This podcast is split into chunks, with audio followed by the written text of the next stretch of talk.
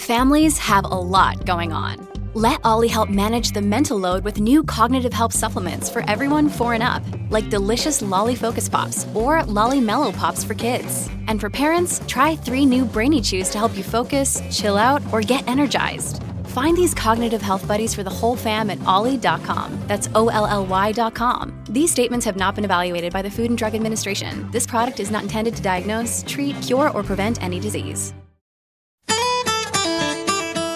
Sharing ideas about money. This is Share Radio.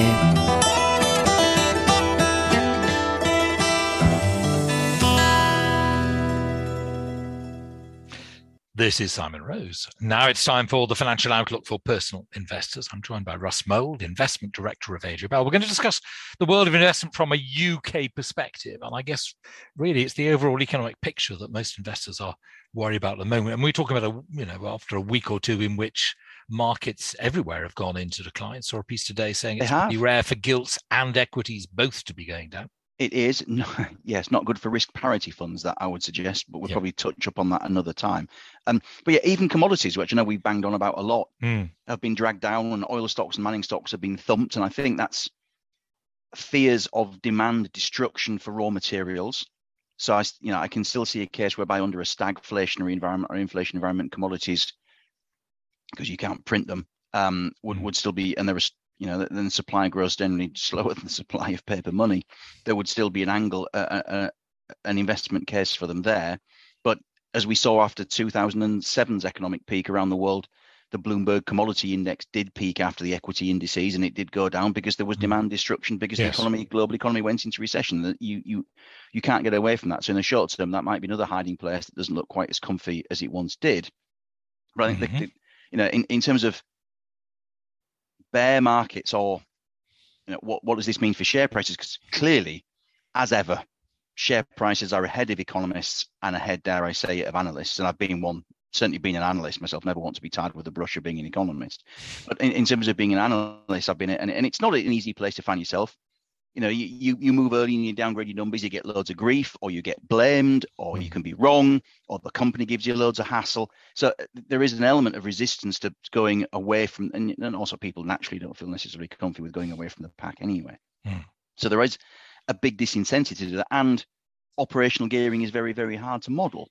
So, and you're also generally having to put in the house forecast you're given by the economists, and they're always bullish. So that's a natural handicap for starters. So that's a natural handicap for starters. But if you look at, Robert Ray's Dow theory, now I know he wrote it back in 1932, and there were many cycles before and there've been many cycles after, but then it's not bad. And just think about it in these terms, he argued there are 3 principal phases of a bear market, and this is talking about equities. The first represents the abandonment of hopes upon which stocks were purchased at inflated prices. The second reflects selling when decreased business and earnings come through. And the third is caused by distress selling of sound securities, regardless of their value, by those who must find a cash market for at least a portion of their assets. So if you're using that as a framework, you can definitely argue that from a financial market perspective, phase one is well on its way, or indeed not far off from being finished, because we've seen a washout in speculative counters if you're being kind, garbage if you're not, SPACs, IPOs, new listings, cryptocurrencies, all sorts of speculative stuff which has worked well if you've timed it right, but which has been very painful if you haven't. The second phase of earnings downgrades, not sure it's really begun. I think the market's smelling it, which is why, again, share prices are down. But if you look at the FTSE 100 here in the UK, analysts are forecasting earnings increases for 2022 and 2023. The same in the USA, and that's basically from record levels to even higher record levels, which at a time when input costs are going up, cost of capital is going up, and in some cases taxes are going up, certainly here in the United Kingdom, you're relying on a lot of things to go right in terms of the top line, and it just doesn't feel like it's going that right at the moment. So again, I'm getting lots and lots of questions as to where the bottom is. And I think in itself, that tells me that we haven't got there, because people haven't given up hope yet, not being facetious. But I would think that once we start seeing some chunky earnings downgrades, I'll feel a lot more comfortable, because I think the market's ahead of analysts in the first place. How have we got to that third stage of distress selling, of people just laying their claws on anything? No. That's the phase when all correlations go to 1. I think we've seen some of it potentially. I think the crypto washout and the decline in margin use on the New York Stock Exchange, for example, are definitely interlinked. And I think this may be what's weighing on the Microsofts, the Apples, because they haven't really dished out a profit warning. And in the end, let's face it, they will be the ultimate cash machine for anybody needing a liquid asset or needing to raise cash, because most people will have a profit there. They'll be relatively easy to sell. And they probably haven't suffered as much as the other stuff. So, you know, if you really see those wash out, then I think we're potentially in a very interesting situation indeed in terms of things getting better. Okay, let's take a brief pause there. This episode is brought to you by La Quinta by Wyndham. Your work can take you all over the place, like Texas. You've never been, but it's going to be great because you're staying at La Quinta by Wyndham. Their free Bright Side breakfast will give you energy for the day ahead. And after, you can unwind using their free high-speed Wi-Fi. Tonight, La Quinta. Tomorrow, you shine. Book your stay today at LQ.com. Sharing ideas about money. This is Share Radio.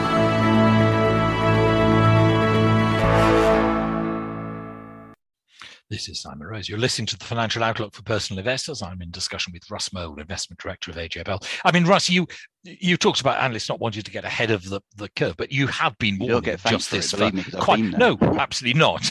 But on the other hand, you were one of those who have been warning. I mean, frankly, ever since I first started talking to you on Share Radio, it's going back quite a long time. You've been warning about some of the chickens that are coming home to roost. You have been saying in previous weeks that, amongst other things, you know, real assets and commodity stocks are one of the things that might be worthwhile. I think last time you were talking about some of the sectors that were out of favour. You were talking about banks, I think, at the time, builders, non-life insurers. What should investors do? Because clearly, psychologically, private investors, perhaps as they're not in the game, are the ones who can tend to panic when they suddenly see their portfolio showing red absolutely everywhere. So how do they avoid, and what do they do? I mean, last time I think you said, make sure you've got some cash because there will come the moment when you should plunge back in, but we're not there yet.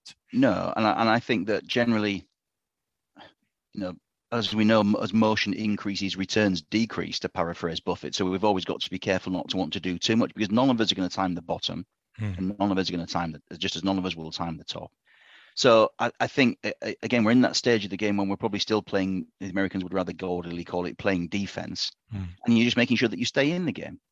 And, you know, and if I'm wrong and everything's about to get absolutely hunky-dory, well, you're still in the game anyway, so fine. But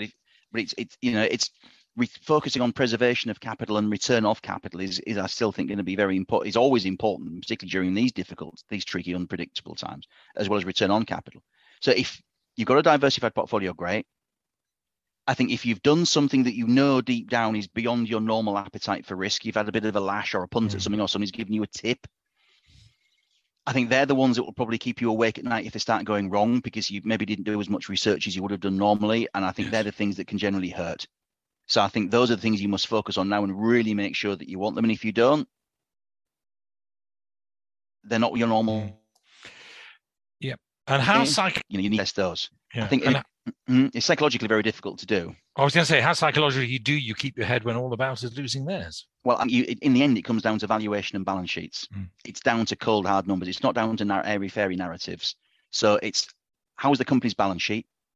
You know, can it withstand a big downturn? If earnings go to zero, it goes into a loss for a year or two, does it matter? Can it still, does it still have enough cash to pay its interest bills? After that, frankly, things, if the answer is yes, you're okay. Yes. If you've got pots of debt and you're relying on fairly bullish earnings forecasts to keep paying those interest bills, you're probably going to walk into a rights issue of a dilutive nature at the very least, or something more, certainly a share price decline or something more serious. All questions perhaps everybody should have asked when the market was falling out of bed because of the pandemic. Shrewd people would, you know, be... and actually that's quite a good way of looking at it, because then you just go back and look at which companies quickly had to raise potfuls of equity, because they'll probably have to do it again. And so that's actually quite a good cheats rule of thumb. If there is a recession, who will come knocking on your door for more money at very low levels? Of course, if the market is being tapped for lots of extra, that's not going to help it recover. It will. That process eventually comes to an end. Yeah. But yeah, it is a difficult. In the end, when the bull markets end, when the money runs out. Why does the money run out? Because it's been put into things it shouldn't have been, that were overpriced, or you're deluged with duff primary offerings, or you're deluged with rescue secondary offerings. Yes. You know, so that's when the money runs out. And, you know, again, given that central banks are currently draining liquidity from the market, that is a key consideration as well. So, yeah, at the moment, you are kind of in don't fight the Fed mode because the Fed is determined to drain liquidity. If the Fed changes its mind, which at some stage it's gonna, and that's why you just need to make sure you can stay in the game and get there, that's when things might start to turn around as well. But again, if you're looking for things that will help you, again, markets will sniff it out before Mr. Powell does. You know, the Federal Reserve, since in its entire history, has never once accurately forecast a recession. So I'm not relying on the Fed to do it this time around. And this is, again, an institution that said that, you know, inflation would be transitory. He's now promising us never accurately forecast it, but many times they've managed to produce one. Well, there you are, you see. So maybe they can smell that one coming. So I wouldn't rely on Mr. Powell. I would look at some tried and tested market indicators that might just give you a bit of a help. And that will be the Dow Transports Index, small caps, and Dr. Copper. And at the moment they're all going down. If they start smelling a recovery, believe me, they'll be way ahead of Mr. Powell. Russ, thank you very much indeed. That's Russ Mould, Investment Director of AJ Bell. That's been the Financial Outlook for Personal Investors. Sharing ideas about money. This is Share Radio.